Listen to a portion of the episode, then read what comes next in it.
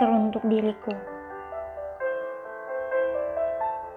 Aku titipkan sepucuk surat kepada seorang sahabat yang nantinya akan membacakan surat itu untukmu. Nana, apa kabar? Kamu pasti ingat nama itu. Nama kecil milikmu yang diam-diam masih kamu gunakan untuk menamai semua benda yang kamu sukai. Semoga saat surat ini dibacakan untukmu, kamu dalam keadaan bahagia. Masa depan selalu menggelisahkan, Nak. Kita tak pernah tahu apa yang akan ia bawa untuk kita. Tapi, kamu tak perlu risau dan khawatir. Sebab, kamu bukan satu-satunya orang yang merasakan kegelisahan itu.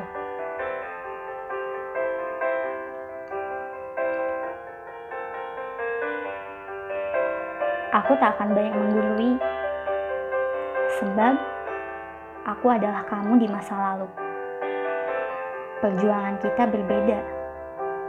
Kamu dengan tantanganmu di masa ini, sedang aku dengan tantanganku di masaku. Masa yang kelak akan kamu sebut sebagai masa lalu ketika surat ini dibacakan untukmu.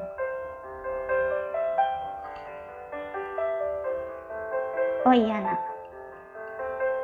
kamu boleh menyerah kok saat dunia dan masalahnya bergelombang datang menggulung semua yang kamu punya. Kamu sangat boleh menyerah. Karena kadang hidup memang tak menyediakan kita pilihan untuk menang. Maka kalah dan mengalah adalah bentuk lain dari kemenangan itu sendiri.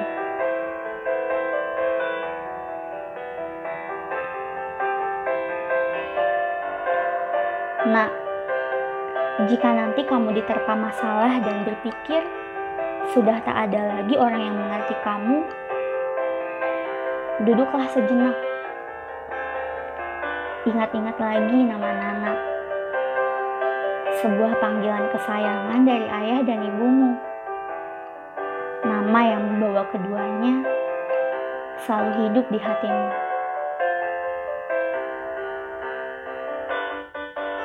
Nak, baik-baik ya di sana.